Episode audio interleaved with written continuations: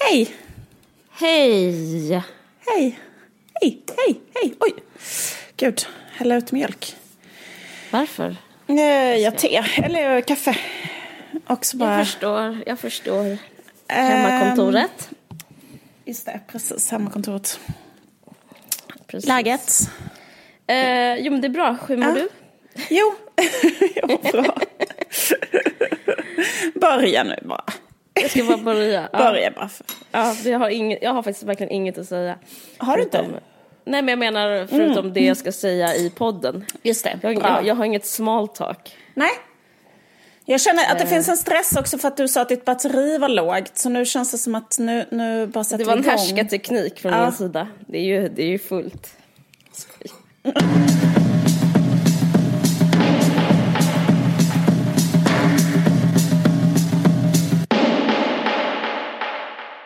Jo, eh, jag tänkte prata lite om en sak som har, som har gått och gnagt lite hos mig. Jag har liksom inte förstått vad det är. Och, eh, men jag, nu tror jag att jag förstår vad det är. Och det är att eh, biologismen har kommit tillbaka. Jag tror inte folk har så bra koll på um, första, andra och tredje vågens feminism. Alltså för jag har inte det, jag blandar alltid ihop dem och jag eh, ser mig ändå som en slags feminist. Eller jag ser mig, så jag ska bara snabbt läsa eh, i en text eh, från eh, eh, LO som jag hittade på nätet. mysigt. Som var, den, var, den var den som var liksom mest pedagogisk. Den andra vågens feminism intresserade sig för ojämlikheter, samhällsmönster och om uppvärderande av kvinnor. Ehm, alltså, kod Ebba Witt-Brattström. Eh, den försökte hantera frågor om till exempel sexualitet, familj, arbetsplatser och rättigheter som har med havandeskap och barn. Eh, den riktade uppmärksamhet mot frågor som rörde misshandel och våldtäkt inom äktenskapet. Okej, alla med andra vågen. Det var 70-talet kan man säga. Eller? det var det. Ja. Eh, Det, var så här dagis, eh, till alla våldtäkter fel. Ja. Ja, färgen röd. Alltså det var liksom någon Ja. slags... Eh, bara förenklat en kvinnofeminism. Liksom. Eh, sa P-pillret lite grann. Free sex, eller? Ja, inte så mycket. Nej. Var väl, det var väl liksom Nej, inte deras... fortsätt istället. eh, ja, okej. Jag ska inte bara förvirra Nej, men det var här väldigt mycket var första bra. vågen skulle jag säga. Ja. Var det inte? Nej, första Aha, vågen nej, men var ju var rösträtt. rösträtt och- Ja, det är sant. Det är sant. Skitsamma. Mm. Jag är glad att du ändå lyssnar. Jag har bara en snabb passus. Jag, jag hade så himla dåligt samvete att jag var så negativ om Sigge Eklund förra gången. Så jag vill bara snabbt säga, för jag har lyssnat på deras podd sen för att, eh, jag vet inte, men för att jag älskar dem. Jag vill bara säga en sak som är så extremt bra med deras podd. Mm. Eh, det är att båda två är så extremt intresserade av vad den andra säger. Har du tänkt på det? Jag tror faktiskt det är framgångsreceptet. Det är som att liksom, de två är kära, för så är man om någon är kär. Att man Ja. bara är så här, allt du säger, varenda ord som trillar ur din mun ska jag eh, förvalta. Så är både Alex och Sigge mot varandra. Du har, du har rätt, det är verkligen det är sant. Ja. Okej. I samband med att tredje vågens feminism uppstod runt 1990 började feminister ägna sig mer åt intersektionell analys. Det vill säga analyser av situationer i vilka flera sorters underordning samverkar, som klass och kön, eller kön och socialgrupp. Den tredje vågens feminister diskuterade också frågor om särart och likhet. Eh, Men den tredje vågen är bred och tar upp många teman. Det var författaren Rebecca Walker som myntade begreppet tredje vågen för att markera fokus på problematisering av begreppet kön och icke-vit feminism. Alltså, då börjar man problematisera kön. Och det jag nu ska liksom, jag skrev till dig att jag skrivit en avhandling om biologism och det är tyvärr sant. Men ja, jag börjar från början. Det är så här, jag blev tillfrågad att vara med i en artikel i Svenska Dagbladet om den fjärde vågens feminism. Det som hände var sen att eh, jag sa nej, för att eh, bara på feeling, du vet så här, man bara, fan osoft, det känns osoft. Ja. Eh, och eh, jag förstod sen att det var bra gjort, för sen när jag läste om den var författaren också rätt så mm, bold, alltså, mo, alltså vågat att bara utropa nu är fjärde vågens feminism här. För jag håller liksom inte med om det, men hon upp, utropade att den här internetfeminismen, sociala medier-feminismen då är, nu är den här eh, stor eh, helgbilagan i Svenska Dagbladet, nu är fjärde vågens feminism här och det är att Cissi Wallin och Mia Skäringer har många följare och eh, Linnea Claesson, Ja. det är då fjärde vågen. Ja. Och, Alltså så här, eh, metoo, bla bla bla, kanske. Ja, dels det, men att, hennes definition var att, det, att intellektuella feminister inte hade nått ut, men nu så når de ut. Så liksom publiken mm, på något mm, sätt mm. utgjorde det nya. Och mm. det kan jag ge henne, det finns liksom en jättestor folklighet. Mm. But I couldn't help but wonder, um, som Carrie Bradshaw säger i Sex and the City, var det här verkligen fjärde vågens feminism? Eller var det själva verket inte ens tredje, utan en tillbakagång till andra? Mm. Var det inte bara en konservativ rörelse som hade börjat sprida sig som en löpeld på sociala medier, mm. där man slutar prata om makt och istället bara pratar om kön? Mm. Jo, det var det. det, var det. För att om man, om man gör en närläsning av den här typen av feminism så mm. ser man eh, ord som återkommer dessa ord är kvinnor och män. Hela mm. tiden. Mm. Det är liksom, jag, och det här, är, det här är bara ett av exemplen, jag har liksom tiotusentals exempel. Mm. Att man börjar, istället för att prata om, eh, som då i tredje vågen och som, där jag känner mig kanske mest hemma, eller liksom där jag eh, har vandrat omkring en del. Mm. Eh, eh, att prata om analys av makt, så börjar man mm. istället prata om män och kvinnor. Man delar, mm. istället för att se kön som något flytande och mm eller liksom, som ett slags attribut som vem som helst kan ha och liksom skapande så börjar man liksom istället prata om, igen, vad en kvinna är och vad en man är. Och eh, jag har liksom inte fattat att jag tyckte det var jobbigt för Dels tycker jag att det finns ett underhållningsvärde i det. Alltså, vissa kan liksom prata roligt om det. Alltså det till exempel Seinfeld, han är också typ biologist. Han pratar väldigt så här, roligt om så här, hur, så här är kvinnor på en dejt, så här är män på en mm, dejt. Mm, mm. Och det finns liksom, även vissa poddar kan vara så här, det är mm. kul att killar är så här, det är kul att tjejer, äh, att tjejer är så här. Äh, till exempel Daddy Issues som du tipsade om, eller Ola mm. tipsade om, förlåt. Eh, den, den är ju faktiskt väldigt rolig så när den pinpointar så att vissa beteenden och sånt där. Så det, jag förstår att det finns en tjusning. Men jag kan uppleva ändå totalt avsaknad av snacket om att kön inte finns. För, jag, för, för att jag vill gärna stå på den grunden. Eh, för den analysen tycker jag är mer verkningsfull än den andra. Alltså, jag får liksom en klaustrofobisk känsla så, av att, eh, att jag ska vara en kvinna till exempel. Eller att jag, eh, att jag ska bli beskriven som kvinna. Mm -hmm. eh, och det här, jag ska inte säga att det här, jag ska inte liksom försöka göra det här till en jättestor grej. Men jag kan bara snabbt säga hur det funkar för mig mm. och liksom för min feminism.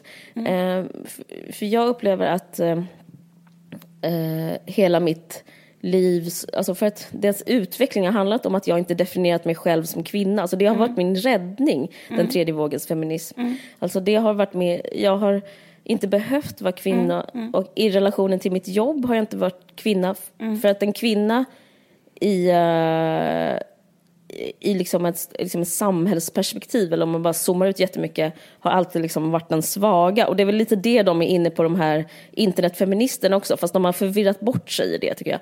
Men, men eh, i relationer har jag försökt att inte vara kvinna och så vidare och så vidare. Men alltså det har, det har jag, då har jag varit beroende av att eh, kön inte är statiskt. Alltså mm. då har jag, mm. så därför känner jag mig väldigt eh, ofri nu när jag upplever att en ny feminism där man ska hela tiden vad ska man säga, man ska, alltså, så man ska spika ner könet mm. igen och göra det, det ska, det ska befästas och det, det ska inte um, vara fluktuerande. Mm. Och uh, det, det, är synd, alltså, för jag tänkte på hur feminister har varit genom tiderna och liksom, innan har vi också pratat om den, om den dubbla blicken. För att i och med att jag är född till kvinna, jag menar inte att komma ut som transperson eller någonting, men jag upplever bara att könet är något som är fluktuerande. Och, eh, och det kan man också ha som...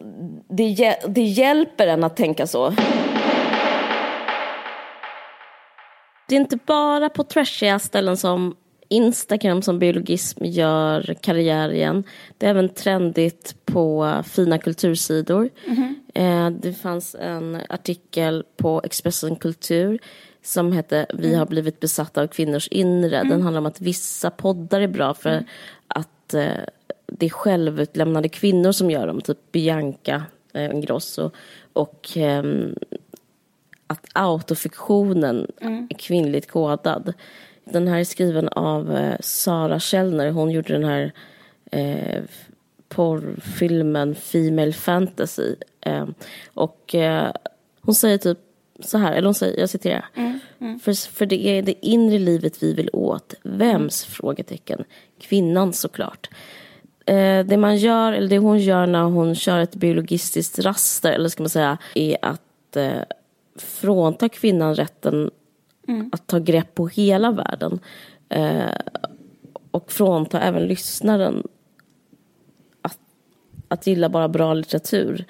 Eh, och istället säga att lyssnaren gillar kvinnor. Men egentligen handlar det om att man gillar bara bra poddar eller bra litteratur eller bra whatever. Jag känner mig väldigt förminskad av den här formen av biologism.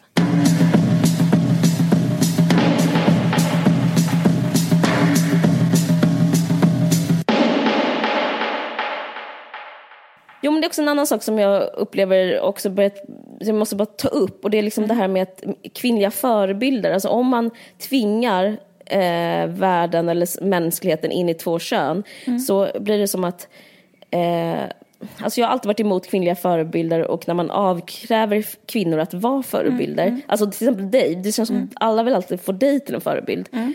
Eh, men jag upplever att också den grejen begränsar.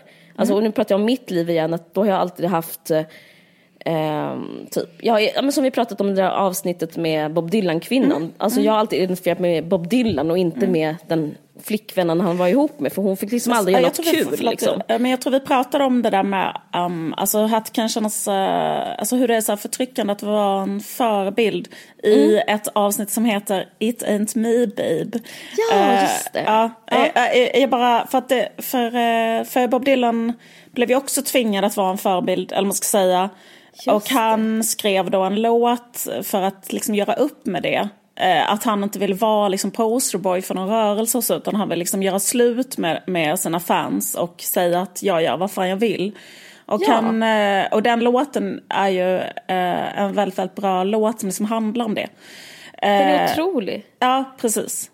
Men, för den handlar om frihet jättemycket. Ja, den handlar alltså, om frihet. För den handlar om att you ja. want someone uh, who's always there och säger att du aldrig har fel och så. Mm. Uh, but it ain't me, babe. Typ, jag mm. kommer inte vara den personen för dig. Liksom, så att du måste klara dig själv. Så Eh, det, han skrev väl den till, eh, vad heter det, fo folkmusikrörelsen.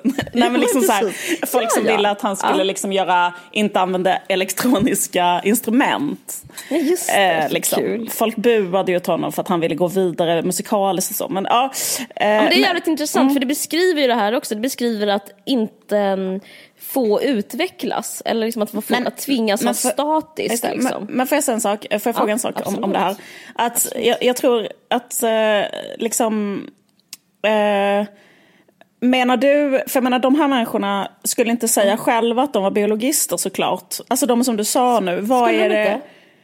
Nej det tror jag inte. Alltså jag menar inte, inte liksom den internetfeminismen som du ja, beskrev. Ja. De skulle väl inte säga att Nej. de tycker att kvinnor och män är olika biologiskt, eller? Det tror inte jag, eller? Jag tror, det, nej, okej, men det, det, vi säger bara för tankens skull att de ja. inte skulle det. Ja. Men um, jag tycker ofta det är det budskapet som um, För det finns ju också som en ny trend, ja. så att säga, att säga det. Okej, okay, att, att eh, olika hjärnor och ja, alltså, precis, ja. Nej, så säger de ju inte. Nej. Men de är så här, män är så här och kvinnor är så här. Uh, det är ofta vinkeln som är så här, eh, nu har en man begått ett brott ja, igen. Just det. Eh, exakt. Eh, som att det säger någonting, ja, som att ordet exakt. man i den meningen är liksom eh, Absolut. Eh, undertext i. Liksom. Ja, exakt, för det håller jag verkligen med om. Att det är talet om kvinnor och män på det sättet, när man mm. också väldigt mycket när man utmålar män som grupp som förövare. Mm, mm. Alltså att män man håller på, det. Mm. Ja exakt, man håller väldigt mycket på med det så här, jo alla män är potentiella våldtäktsmän, jo alla mm. män är ansvariga för våld mot kvinnor så. Jag mm. hörde några som pratade om ett brott som hade begåtts av en man eh, som hade mördat hela sin familj, alltså han hade mördat sin fru och sina barn och så mm. Och då så var det någon som kommenterade det, en feminist som kommenterade det så här att ja men nu eh, har vi väl ändå fått nog av liksom hur män är eller hur, ja. liksom, hur pappor ja. är. Eller så ja. Och eh, att det är ju bara då pappor som eh, begår de här brotten liksom. Eh, men grejen är att 99,9 procent av alla pappor begår inte alls de här brotten utan de är extremt måna då, alltså typ om att så här, kanske vabba och, eh, alltså förstår du vad jag menar? För grejen är att även om man är biologi, alltså säg att man är biologist, evolutionsbiologist eller så, då måste man ju säga att eh, det är, eh, vad heter det, för artens fortlevnad så är det någonting som har utvecklats hos män som är att de vill att deras barn ska överleva. Och det är ju inte så att män inte evolutionsbiologiskt vill att deras barn ska överleva. Förstår du vad jag menar? Alltså, det, är inte en, det är inte en typisk manlig grej att vilja mörda sina barn och sin fru. Nej, nej, alltså, det är eller, så. eller det är liksom inte någonting som är inherent manligt så alls. Utan tvärtom så är det Avvikelse. inherent manliga att vilja ta hand om eh, de människorna i sin familj. Alltså, Jag fattar vad du menar. Ja, det, exakt. det är ja, verkligen men det, en tycker, eller det blir så antifeministiskt. Alltså problemet med att säga så hela Ja. tiden är att man, som du säger, spikar ner män i en roll där det är så att de skulle vara farliga när, Ja. de, när den absoluta majoriteten inte alls är det. Utan är som goda och snälla och hjälper till. Alltså så. Det, det är det som blir fel tycker jag. Dels det, men det är inte Ja. bara det jag Nej. reagerar på. Alltså det jag bryr mig om eller har för liksom det här är inte för, liksom, det är inte för männens skull jag har det här lilla anförandet utan det är faktiskt för min egen skull eller för min feminism eller skull och kvinnors skull. Alltså vad ska man säga, kvinnorörelsens skull. För jag, för jag hörde också när jag pratade om Alex och Sigges, det, det, den podden hade, hade, hade han, Alex varit på Mia Skäringens show och det är bra att någon har varit där och rapporterar istället för att ge svepande kritik. Och då hade hon sagt tydligen så här att det enda män tänker på, alla män, tänker på bara båtar och att knulla. Och eh, då säger... Men är inte det liksom ett skämt eller så? Alltså, jo, det är ett skämt. det är ja, ett skämt. Men jag bara, det här är bara exempel på en trend. Det är trendigt att säga det är skämtet. Det är såklart inte hon, mm, vad ska man säga, det är en generalisering och det är liksom eh, Ja. Eh, men eh, that goes without saying. Men det jag tänker på när man säger den typ av eh, klatschighet, Ja. att man explicit säger att kvinnor inte gör det. Alltså jag upplever, ju mer man spikar ner männen, desto mitt utrymme förs- försvinner Också. Ja, implicit. Alltså det är som att då tänker inte jag på båtar och knulla varje gång man säger att motsatsen som man håller på att etablera hela tiden tänker på båtar och knulla. Jag tänker att, för då känner jag att mitt utrymme att tänka på båtar och knulla bara liksom försvinner under mina fötter. Och jag, jag trivs inte alls där. Jag trivs extremt bra liksom med att kunna identifiera mig till exempel som Hemingway eller Woody Allen eh, eller offret till Woody Allen. Alltså att jag får vara allt. Eh, För mig är det en slags, för det, det är en definition av frihet. Men jag ska inte hålla fast vid eh, Cissi Wallin och Mia Skäringer så mycket, jag bara släpper dem nu. Eh, för, jag, för jag ser den här trenden överallt. Till exempel reagerar jag på när Expressen på 8 mars, de har ju en helt eh, jag ska, jag ska liksom bara prata sansat här. De har en lista på Sveriges bästa kvinnor eller något sånt där. Eh, eh, årets kvinna tror jag det är. Och då vann eh, Greta Thunberg den. Eh, och då känner jag också att det Ja. är ett Ah. tecken på biologism. Ja. För att Ja. då, upple- då ser jag typ, jag, eh, Det kallar mig ma- mm, mamma alltså, feminism. Men. Då, så, då ser jag, jag tänker på hur, hur det Sluta är med barn. köna, sluta köna Greta Thunberg. sluta köna. Det, nu känner jag mig som min pappa när jag, Jag säger det I, I twittered that. Men jag twittrade det direkt, bara sluta köna nu, sluta köna henne nu. För det är så jävla vidrigt för hon är inte en kvinna eh, än. Eh, för att, och Nej, för kvin- jag tänkte också hon, på det. Sluta, hon, är ju, sluta. hon är ju också inte en kvinna än. Exakt, hon är ju en, ett barn, en Hon är ett barn ett som djärvt beslut. En, som de försöker köna, som Ja. de försöker göra det, Ja. Det jag upplever till exempel Mia Skäringer gör med män, och båtar och knullar. De försöker Ja. liksom spika ner henne, Mm. spika ner henne på mattan. Alltså, och det upplever jag är en eh, motsats till vad hon håller på med. Om hon ska då vara en eh, människa som typ eh, kan resa sig som liksom en stjärna genom den här liksom tillvaron som typ Nelson Mandela eller vem Ja. som helst. Då kan man liksom inte då, då ska man sluta slänga sådana nät och försöka fånga, eh, fånga in henne. Och, det är liksom att sätta bojor på henne. Alltså, hon hon har ju ett eh, tilltal som är ja. universalistiskt, vilket är väldigt ja. uppfriskande. Alltså att hon säger så här, alltså hon, ja. hon talar inte utifrån positionen att hon är kvinna, utan hon Exakt. talar så här, det är som, som man hela tiden anklagar liksom, ja, men typ att män som Knausgård får skriva om det universella och kvinnor ska bara skriva den kvinnliga erfarenheten och då är det något specifikt medan män får hålla på med det universella. Men hon pratar ju om det universella. Hon är så här, ja, men som barn eh, på, Framför våra vi är, är, är orolig liksom för framtiden. med det. Ja, liksom. exakt. Och då ja, så, så, så, så, så, är det ändå så här, hon är årets kvinna. Och så hon är årets man, vad? Man bara, vad menar ni? Kan, liksom, Ska ni smink, sminka henne också? Eller liksom ja, det, ja, men exakt. Det är bara, så här, hon, hon, hon, kan få årets kvinnliga klimataktivist och sen så kan vi ha en annan kategori som är årets manliga klimataktivist.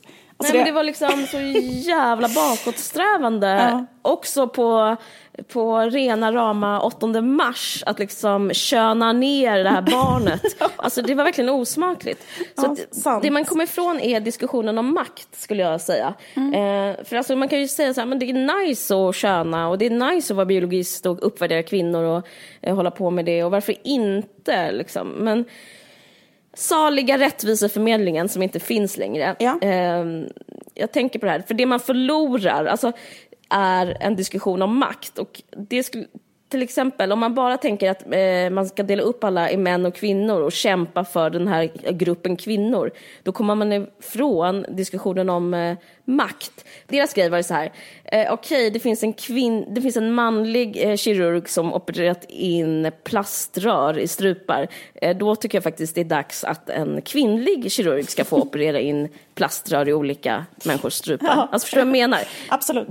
Ja. Då, är liksom, då kommer man ifrån Alltså det kanske blir väldigt eh, abstrakt här, men jag bara menar att den där här tanken på att alla ska få vara med lika mycket, liksom att okej okay, vi har en bödel här, då måste vi ha en kvinnlig bödel. Det blir som att man kommer ifrån själva problemet om eh, vad är det man kämpar, med, mm. kämpar mot in the first place, liksom. Mm. Mm. Eh, och istället håller på med någon slags räknarkön. Mm. Eh, och det upplever jag verkningslöst mot det man vill ha det, det, man vill åstadkomma som feminist.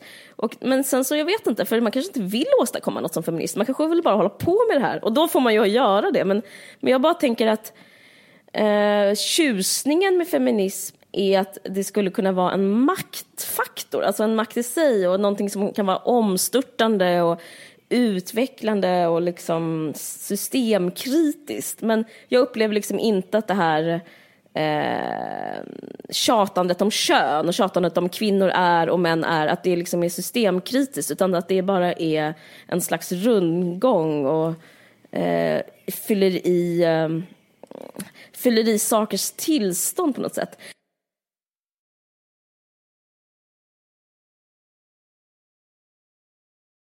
Men, men jag tycker det är bara intressant vem som knullar vem i röven, om du förstår vad jag menar. Mm. Alltså, an, alltså, vem är det som har makten och, och varför och vilken kamp är det man för? Alltså mot vem för man kampen?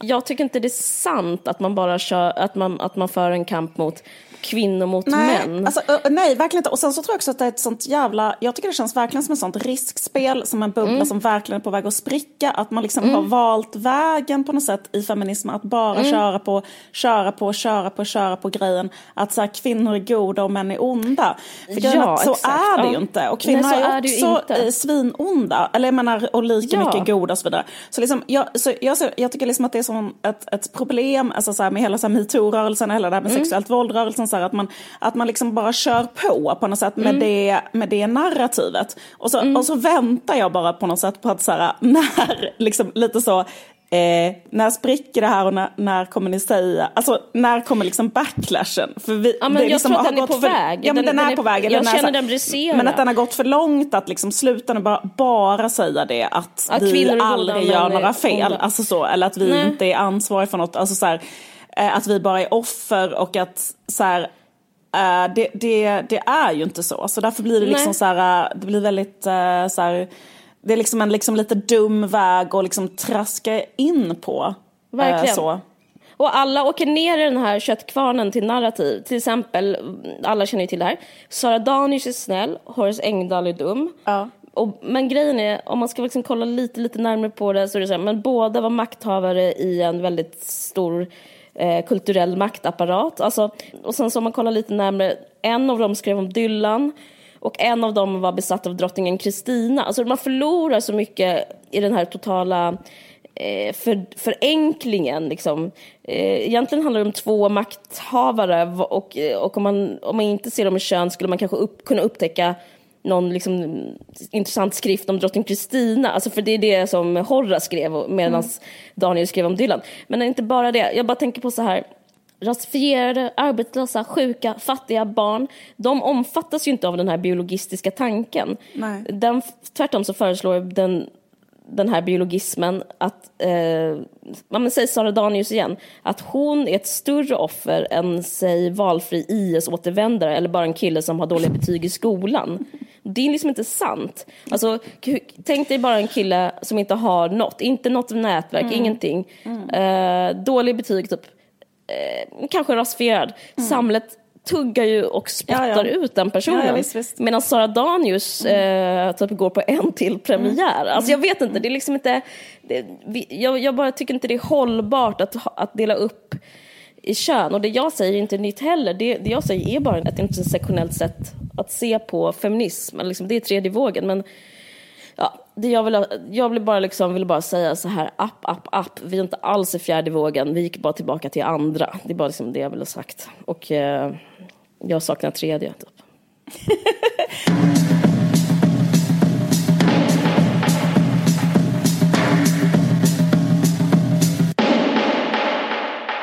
Förlåt att jag eh, fortsätter prata om Neverland nu, alla skittrötta på det. Det är kul. Eller kul, ja men du vet, det är lugnt. Det är lugnt, okej. Okay. Men ja. det, det, jag har två spaningar. Här kommer den första. Mm. Hur kan man inte ha fattat att Michael Jackson var pedofil när han bara umgicks med barn som var snygga? Mm. Hade det varit det som han själv förde fram, nämligen att han bara älskade barn. Mm. En människa som bara älskar barn skulle inte bry mm. sig om att barnen var snygga. Nej. Där tycker, jag att han, alltså, där tycker jag att han borde ha blivit avslöjad tidigare.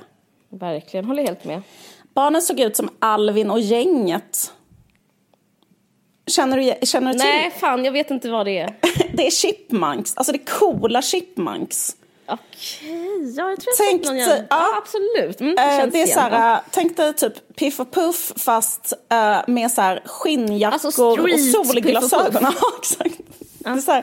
Hiphop, Piff och Puff. Uh, hans smak var alltså chipmunks med söta Disney chipmunks med så en caps bak och fram, läderjacka. Ja men typ om Piff och Puff hade haft ett så här gäng. Ja. Alltså, det, det, det finns ju ett sånt gäng, så, chipmunks, äh, finns liksom en, en film om det. Det finns flera filmer om det. Jag kommer på en sån egen, jag bara, har ni det? Ja absolut. Och den, och, och den filmen är ju också så att det är liksom en vuxen man Mm. I filmen är det så att det är en vuxen man som inte är tecknad som umgås med tre tecknade chipmunks som är liksom coola barn. Ja, sexigt.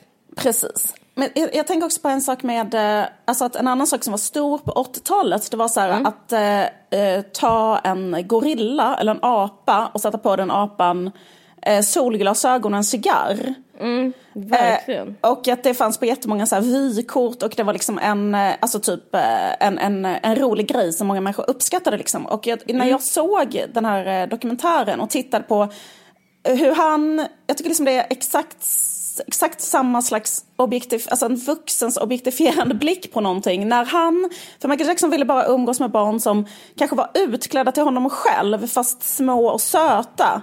Alltså, mm ta ett litet gulligt barn och sätt på det eh, eh, sån där, eh, jackan i thriller liksom. Mm. Eh, och låt det barnet gå moonwalk. Så är mm. det barnet liksom, men, men och, och det sättet att, så här, eh, att älska ett barn som ser ut så. Eh, mm. Är liksom samma sak som att titta på en sån gorilla och sätta på den eh, en, alltså solglasögon, en cigarr och liksom säga mm. att man älskar djur. Mm. Det är liksom det objektifierade, alltså barnet som är objektifierat för vuxnas begär. Mm. Så det finns ingen som tänker på alltså i det, jag tyckte bara det var en tydlig bild på vad som är skillnaden på att älska någon eh, och att utnyttja någon. Liksom mm. för att och objektifiera någon. För att när man, när man, när man, eh, om man tittar på en sån gorilla och tänker att man liksom älskar djur för att man älskar den här gorillan. Mm. Det är samma sak som att titta på det där barnet och säga att man älskar barn. Ja, jag fattar. Liksom, därför att man tänker inte på så här, vad är den här gorillans egentliga behov? Alltså vad, liksom, vad, nej, nej. vad vill man den här gorillan? gorillan Ja, liksom. man, mm. man, eh, man ser bara gorillan som ett, eh, ett, ett medel för ens egen, alltså man, objek, man objektifierar den helt enkelt. Mm. Mm. Ja, slut på, det var bara det.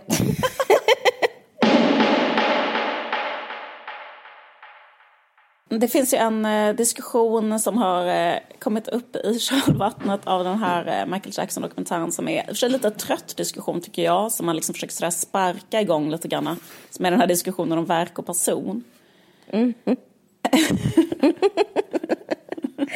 jag tror jag vet vad du ska säga, det är jättekul. Ah, förlåt, jag ska Nej men att man försöker typ liksom verkligen så sparka på den döda hästen och det är väldigt ah. så här, tråkiga människor som yttrar sig, alltså det är mycket så li, liberala ledarskribenter som skriver så här, eh, harklar sig och eh, hytter med fingret och säger att man ska skilja på verk och person.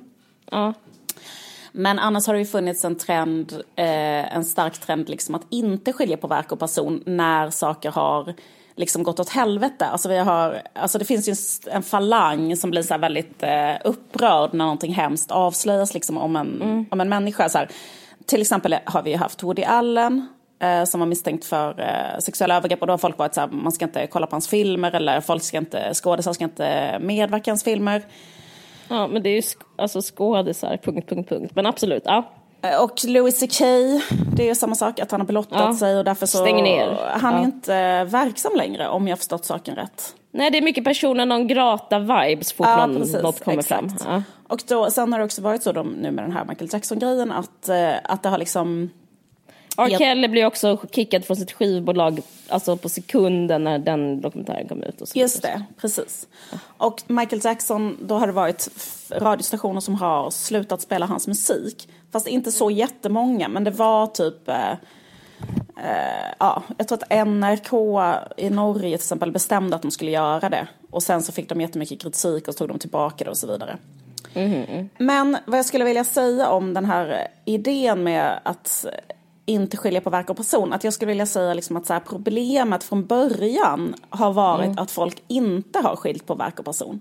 Mm. Alltså, liksom att eh, med Louis CK, med Woody Allen, med R. Kelly så har liksom hela, hela, hela problemet från början varit att människor, alltså deras fans eller människor som uppskattar dem har liksom inte, har, har liksom, alltså bara varit för dumma för att inte skilja på verk och person. Alltså då, varför har de trott, varför har någon mm. från början trott att de mm. skulle vara goda bara för att de är bra på en sak. Alltså, ja, typ så här, en, en, en liksom, alltså de här mammorna som lämnade sina barn till Michael Jackson, hela problemet var ju att de eh, trodde så här, eh, han har skrivit bad, därför kan han eh, vara barnvakt åt mitt barn i tre veckor. Alltså för att Bad är en så pass bra låt. Mm. En alltså, god låt är en god person. Precis liksom han är så pass bra på moonwalk så varför skulle inte mitt barn ja, kunna bo här i tre månader? Varför skulle han inte vara bra på att natta? Ja, exakt.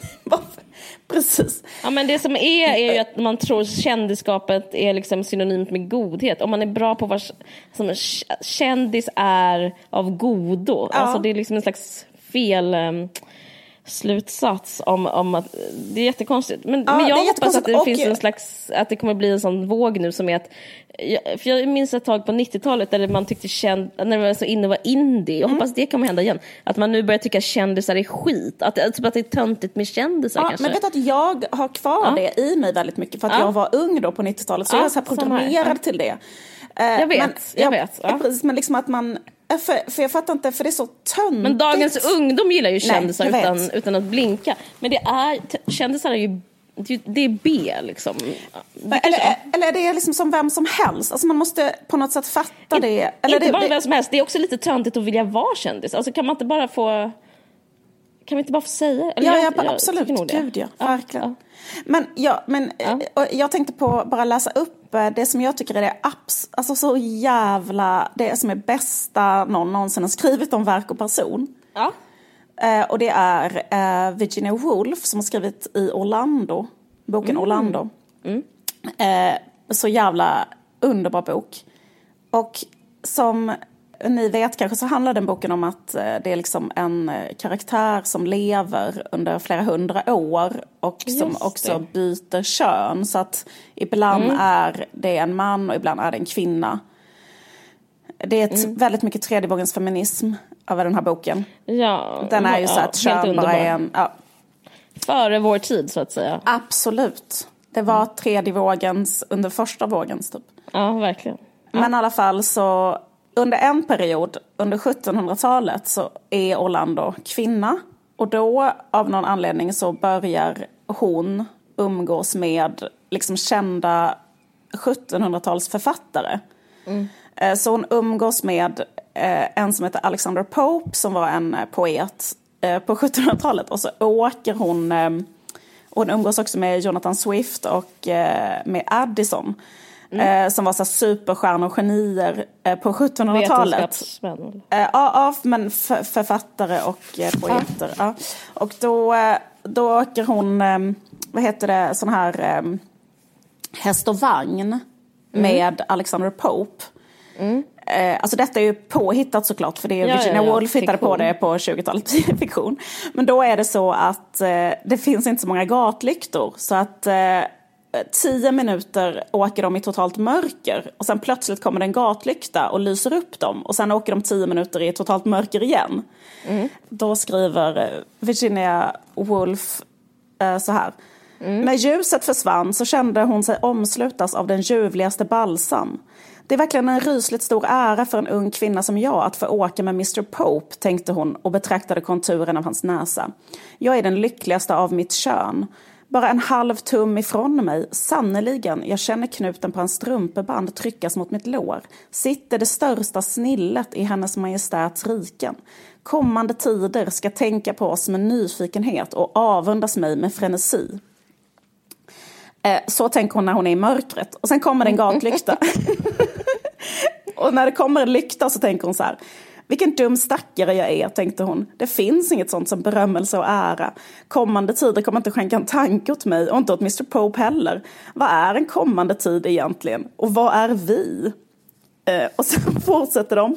Mm. Och under deras färd genom Berkeley Square tycktes de henne som två blinda myror sammanförda för en stund utan gemensamma intressen eller relationer som trevar sig fram genom en svartnande öken. Hon mm. rös, men sen kom mörkret till henne igen och hennes illusioner vaknade till liv. Så mm. ädel hans panna är, tänkte hon. Och i mörkret så tog hon miste på en utskjutande kudde och Mr Popes panna. Vilken genialitet lever inte där inne. Vilken kvickhet och visdom och sanning. Vilken rikedom av alla dessa skatter för vilka människorna är redo, redo att ge sitt liv. Ditt ljus är det enda som ska skina för evigt. Om det inte var för dig så skulle den här mänskliga pilgrimsfärden gå i idel mörker. Utan genier skulle vi välta omkull och förgås. Eh, men sen så ser hon, alltså kommer de in i gatlyktorna igen och då förstår hon sitt misstag. Mr Popes panna var inte större än andra människors. Stackars usla varelse, tänkte hon, så du har lurat mig. Jag tog den där kudden för din panna. Hur rolig hon är. ja, hon är så jävla rolig. hela, hela detta är så, hela det är så jävla kul.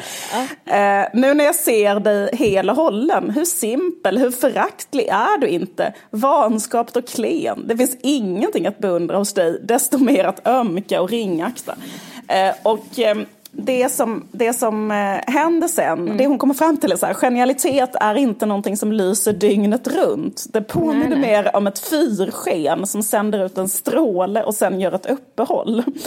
Eh, ja. Därför så är det så att hon skriver så här, geniala män är väldigt lika vanligt folk. Det var tur för Orlando, fastän det först var en besvikelse, att det förhöll sig på så sätt. För hon började nu umgås mycket med geniala människor. De var inte så olika resten av oss som man kunde förmoda. Hon fann att Addison, Pope och Swift var förtjusta i te. De tyckte mm. om bersåer. De samlade små bitar av färgat glas. De älskade grottor. ingen av dem hade något emot titlar och de var direkt förtjusta i smicker. Mm. Nog sagt, men jag tycker det, alltså, det, det är... Eh, det skulle kanske deras mammor behöva ja, läs, ja, läs men exakt. Men det här att så här, ett geni är inte ett geni alltid. Jag tycker det, det, det, är, liksom så, det är så fruktansvärt sant.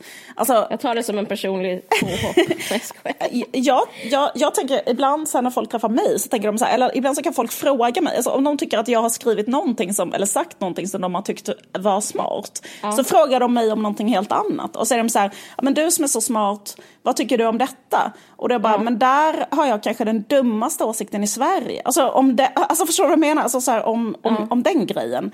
Eh, eller, liksom så här, eller självklart är så här, eller, eller så, så, så, så, har det ju varit självklart de, gånger, de få gånger man själv har träffat en person man själv har beundrat. Och liksom, när man umgås med den länge eller får prata med den längre tid så är det verkligen så jävla jävla sant där. Så här, ett geni är inte ett geni alltid, utan ett geni är bara ett geni.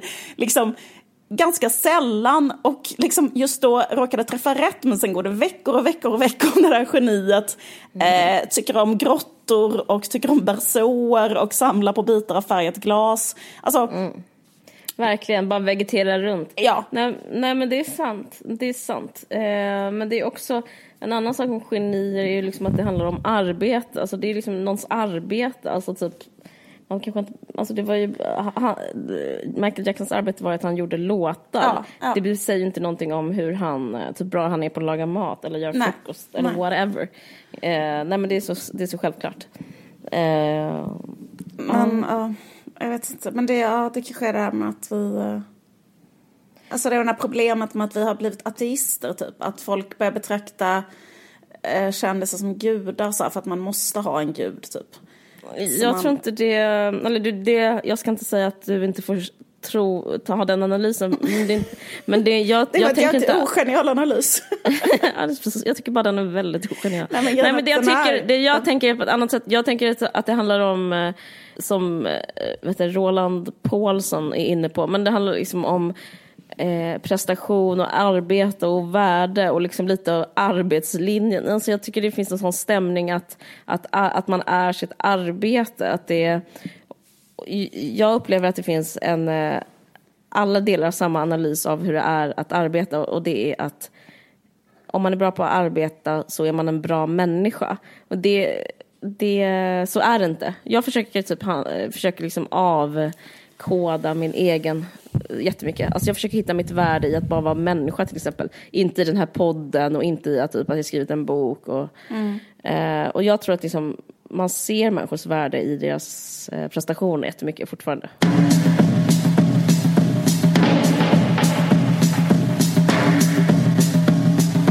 Vi fortsätter vårt eh, digra, underbara samarbete med Nextory. Mm. Och eh, Nextory är då en tjänst mm. som eh, man kan prenumerera på som förser en både med ljudböcker och e-böcker. Eh, så om man älskar eh, om man älskar böcker som vi gör så är det bara helt underbart. Och eh, just nu har vi en kampanj som är eh, att man går in på nextory.se kampanj och slår in eh, kampanjkoden VARG så får man gratis i första månaden.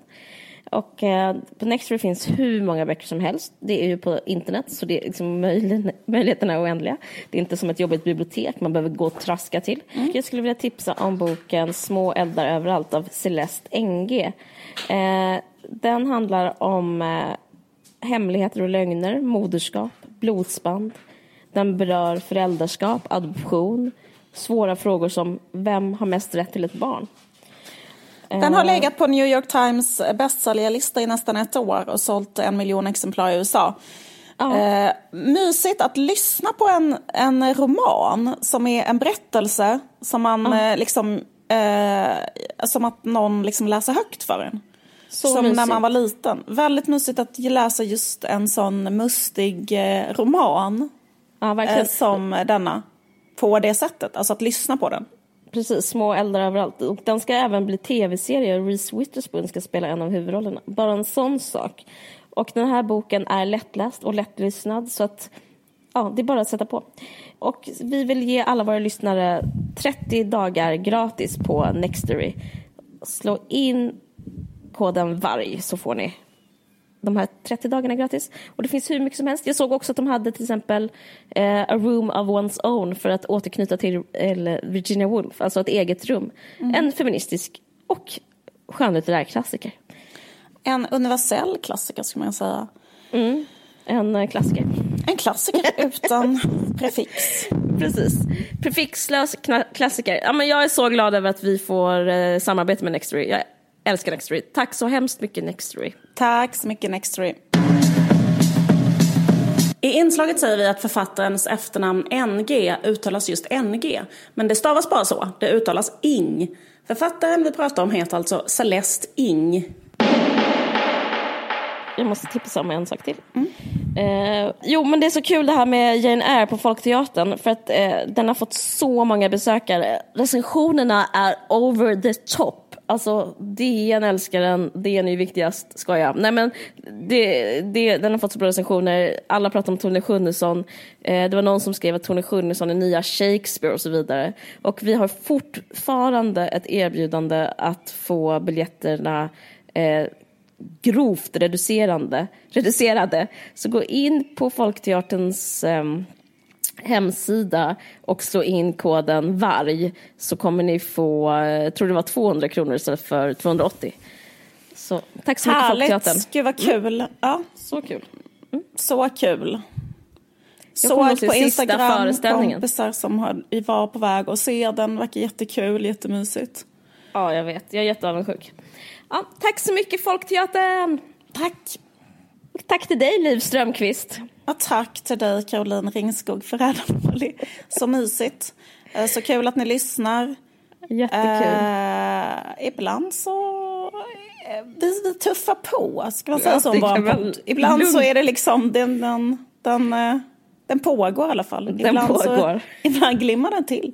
Ibland är det inte så bra. Men eh, den, den fortsätter i alla fall. Men tack för att ni lyssnar. Och tack, för att ni fortsätter lyssna. Det är som ett riktigt, det är som ett riktigt äktenskap. Alltså, de, som, alltså Det är som i nöd och lust. vått och torrt, eller vad man säger, när man Ja. gifter sig. Man säger inte vått och torrt när man gifter sig. Skojar Så du? så bara, så bara, Tager du denna att älska i vått och torrt? Ja, ja. Jag har inte Ehm. gift mig. Nej. Jag är inte gift. Tredje vågens feminism. Ja, precis. Faktiskt. Fan i mig. Eh, jag identifierar mig som... Säg inte det här till min kille, men jag identifierar mig som singel. Jag skojar. Okej, men tack för att ni lyssnar. Hej då. Hej då.